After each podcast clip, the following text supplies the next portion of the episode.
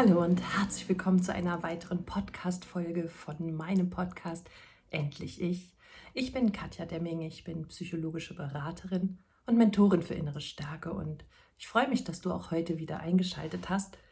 Denn heute komme ich zu einem Thema, ja, was auch sehr gefragt war bei euch und ich glaube, das ist ein Thema, was sich ganz viele Hörerinnen und Hörer immer wieder stellen, nämlich wenn sie noch mit dem Gedanken spielen, Trenne ich mich oder trenne ich mich nicht? Eine Hörerin des Podcasts hat sich gewünscht, Mensch, Katja, gib mir doch mal so einen Kick in den Po, damit ich endlich verstehe, dass es jetzt an der Zeit ist zu gehen. Ich weiß, es spielen super, super, super viele unterschiedliche Aspekte in diese Trennungsgedanken ein. Ihr habt Angst, ihr, ihr wisst nicht, wie es weitergeht oder ja, es ist wirklich die richtige Entscheidung. Schließlich willst du das ja irgendwann nicht bereuen. Aber du willst bestimmt auch ein paar andere Dinge später nicht bereuen. Und daraufhin habe ich auch meine Fragen abgezielt. Ich möchte dir heute fünf Fragen für dein weiteres Leben stellen. Und nach diesen fünf Fragen, wenn du die ehrlich mal und ganz in Ruhe später gerne schriftlich für dich beantwortet hast, wirst du meines Erachtens die Entscheidung ganz klar rauslesen können. Deshalb nimm dir ruhig ein bisschen Zeit. Wenn du magst, kannst du auch gerade noch mal auf Stopp drücken und dir Stift und Zettel holen, um die Fragen mitzuschreiben. Und ja, nachher, wenn du ein bisschen Ruhe hast, setz dich in Ruhe hin und schreibe ganz ausführlich die Antworten auf diese Fragen auf. Und jedes Mal, wenn du ins Zweifeln kommen wirst, werden diese Antworten dir helfen. Aber nun lasst uns beginnen. Mach mal den Reality-Check. Mach es doch einfach mal messbar. Meine erste Frage lautet, wie glücklich, zufrieden und abgeholt fühlst du dich in deiner Partnerschaft, in deiner Ehe oder in deiner Beziehung? Nimm mal eine Skala von 1 bis 10 und stufe dich da ein, wo du jetzt hier und heute oder was ein bisschen besser ist, im ganzen letzten Jahr zusammen dich einordnen würdest. Schau dir nur das letzte Jahr an. Ganz viele gehen nämlich ganz zur Lovebombing-Phase zurück und sagen, ja, damals, damals war das auf einer 10 oder sogar auf einer 12. Aber wichtig ist ja jetzt, wie hast du dich die letzten 365 Tage in dieser Beziehung gefühlt? Hattet ihr Spaß? Hattet ihr Leichtigkeit? Bist du gesehen worden? Bist du verwöhnt worden? Sind deine Bedürfnisse anerkannt worden und sind deine Grenzen respektiert worden? Wie waren die letzten 365 Tage für dich auf einer Skala von 1 bis 10? Wenn du dich dabei ertappst, dass du eher auf einer 1, 2, maximal 3 bist, dann wäre für mich an dieser Stelle schon die Entscheidung gefallen. Denn ganz ehrlich, wir sind doch hier auf diese Welt gekommen, um glücklich zu sein. Und sicherlich treffen wir nicht immer die richtigen und bestmöglichsten Gedanken für uns, äh, Entscheidungen für uns, entschuldige. Dennoch ist es doch unsere Aufgabe, unsere Entscheidung immer wieder zu überdenken und nachzujustieren und es besser zu machen, wenn es uns auffällt, dass wir vielleicht irgendetwas nicht richtig entschieden haben. Wenn du im unteren Bereich auf dieser Skala dich gerade befindest, ist es ein Indiz dafür, dass da noch so viel mehr in deinem Leben ist, dass noch so viel möglich ist, so viel Schönes, was du gerade verpasst, was du absichtlich ablehnst, nur um in dieser Beziehung zu bleiben. Ist es diese Beziehung wert? All die schönen Dinge, die Freiheit, die Selbstbestimmtheit, die Leichtigkeit weiterhin aus deinem Leben herauszuhalten? Oder willst du nicht viel mehr dir dein altes Leben endlich zurückholen, deine Identität wieder leben dürfen, für deine Bedürfnisse einstehen dürfen und sorgen dürfen und ja, einfach so sein zu dürfen, wie du gerne wärst. Integer mit deinen Werten, integer mit deinen Überzeugungen und integer mit den Dingen, die du in diesem Leben für dich erreichen und ja fühlen möchtest, erleben möchtest. Die zweite Frage, die ich dir gerne mitgeben würde, ist, wie würde dein Leben aussehen, wenn du bleiben würdest? Und nimm jetzt sofort das erste Gefühl. Hat es dir einen Schlag in die Magengrube gegeben? Hat sich direkt im Körper alles zusammengezogen? Ein Leben lang mit ihr oder ihm? Ich weiß nicht, ob ich das aushalten würde. Waren das deine Gedanken? War das dein erster Impuls? Und ich finde es ganz wichtig, dass du hier an dieser Stelle bei dieser Frage zunächst auf dein Bauchgefühl hörst. Denn das kennt die Wahrheit. Dein Herz kennt die Wahrheit. Dein Kopf kennt die Ängste. Und je länger du darüber nachdenkst, desto mehr schickt dein Kopf dir Ängste, weil er möchte ja, dass du in der Komfortzone bleibst und dich eben nicht veränderst. Und wenn der Kopf dir Ängste schenkt, dann findest du plötzlich ganz viele Beweise, warum dein Leben vielleicht doch noch gut sein könnte und warum du es vielleicht doch noch ein bisschen aushältst. Schau mal, wenn du zurückschauen würdest auf dein Leben. Stellen wir vor, uns vor, dein letztes Stündchen hätte geschlagen und du bist noch so klar im Kopf, dass du weißt, dass es nicht mehr weitergeht und dass du dein Leben noch gut überdenken kannst. Was würdest du dir vorwerfen, wenn du in dieser Beziehung geblieben wärst oder bleiben würdest? Wie würdest du zurückschauen? Wärst du stolz auf dich? Oder würdest du bereuen, nicht besser für dich gesorgt zu haben, sondern ehrlicherweise immer nur für den Narzissten oder die Narzisstin gesorgt zu haben? Wie würde dein Leben aussehen, wenn du in dieser Beziehung bleibst. Schau dich an, was würde mit dir passieren? Wie würdest du aussehen? Wie, was würdest du ausstrahlen? Wie würde man dich wahrnehmen? All diese Faktoren. Könntest du dein Leben mit Freunden teilen? Könntest du es mit deiner Familie teilen? Oder wärst du isoliert einsam und allein. Ganz wichtig, höre hier auf dein Bauchgefühl. Denn auch hier wieder mal ist das Leben viel, viel zu kurz, als es zu vertrödeln mit Menschen, die deine Liebe nicht schätzen, mit Menschen, die dich missbrauchen, mit Menschen, die nicht dafür sorgen, dass es dir gut geht, sondern immer nur dafür sorgen, dass es ihnen gut geht. Schau hier bitte ganz genau hin. Es ist dein Leben und es steht in deiner Verantwortung, es zu einem guten Leben zu machen. Die dritte Frage, die ich dir mitgeben möchte heute ist, Vielleicht bist du schon viele Jahre mit deinem Partner zusammen, vielleicht aber auch erst ein oder zwei oder drei Jahre. Dennoch, wenn du dieses Video schaust, hast du viele Schwierigkeiten in deiner Partnerschaft gehabt. Und du hast dich häufig geärgert, warst häufig traurig und ehrlicherweise hast du sehr viel gelitten und sehr viel Schmerz erfahren. Sicherlich hast du das Gespräch gesucht, damit sich solche ähm, leidvollen Erfahrungen und Momente in eurer Beziehung nicht wiederholen. Sicherlich hast du deinen Partner oder deine Partnerin aufgefordert, gewisse Dinge zu verändern und dir und ihm seine Bedürfnisse geschildert.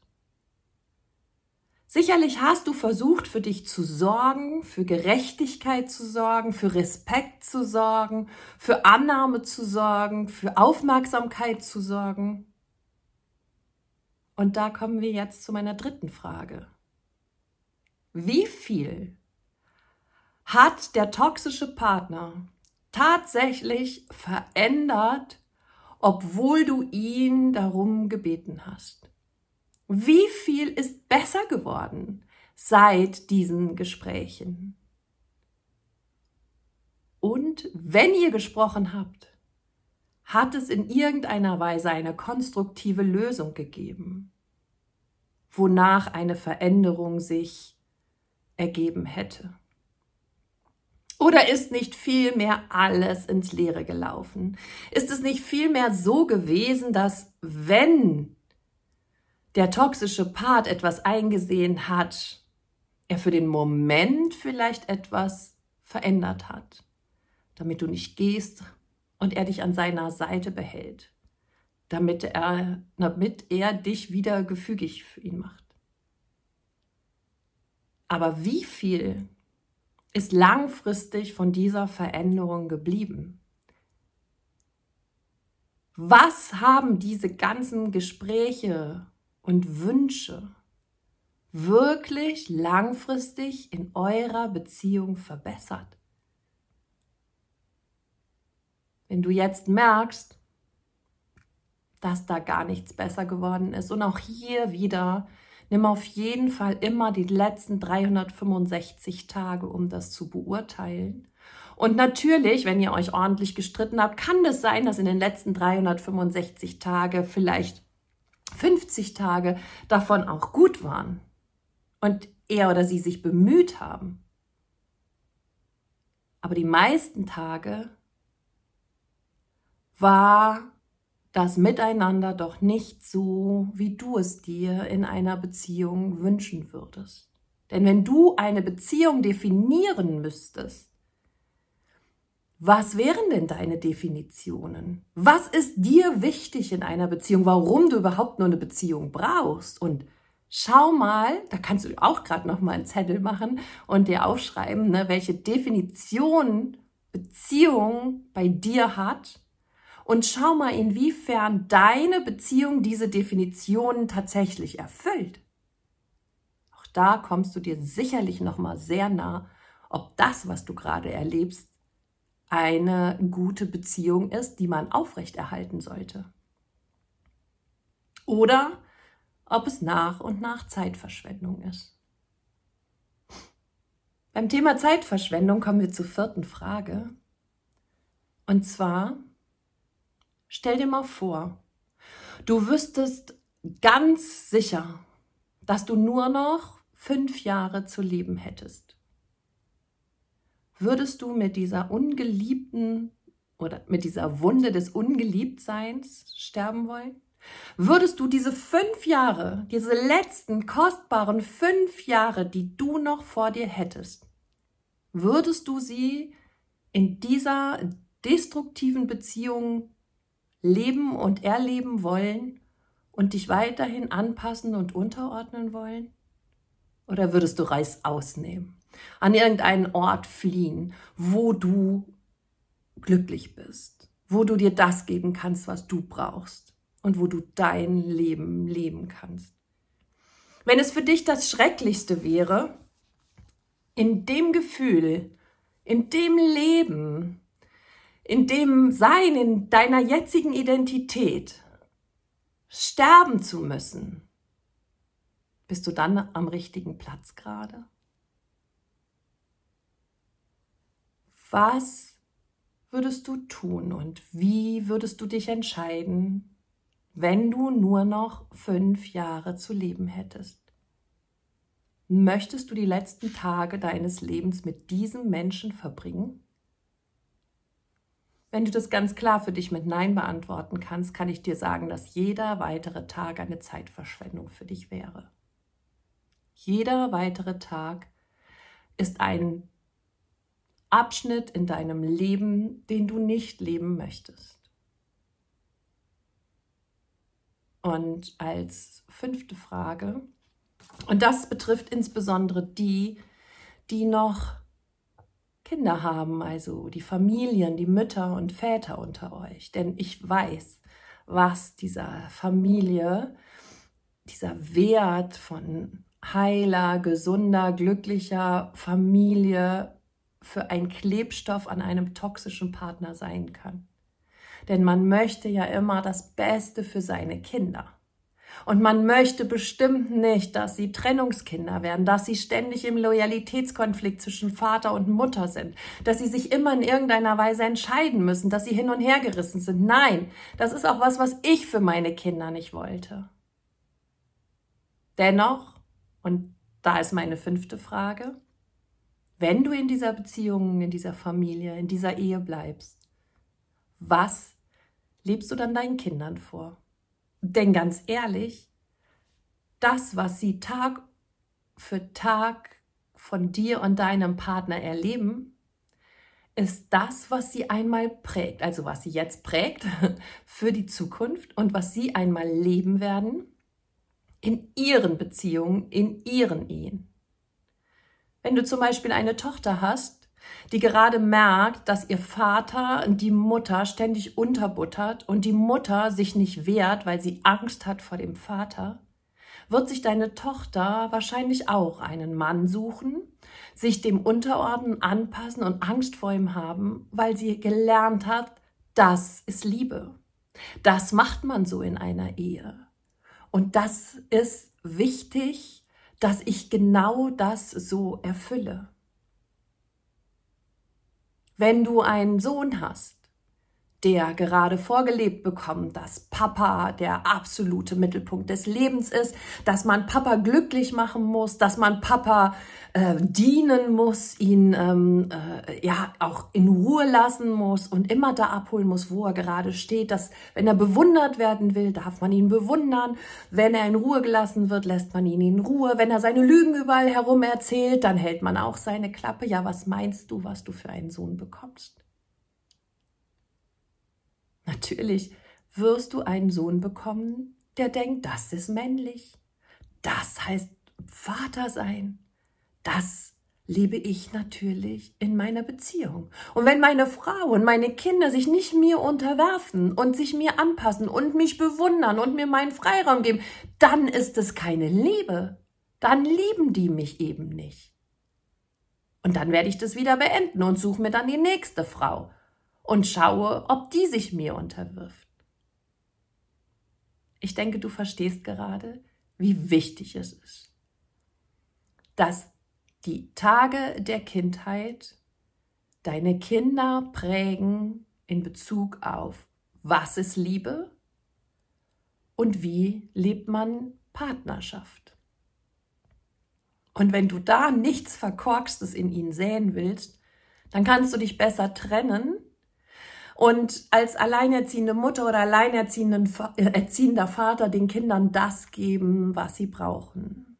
Und vielleicht hast du ja wie ich auch noch die Möglichkeit, ihnen später mit einem zu dir besser passenderen Partner vorzuleben, was Familie bedeutet, was glückliche Partnerschaft bedeutet und was für ein Geben und Nehmen in einer gesunden Ehe üblich ist oder möglich ist, sagen wir es so.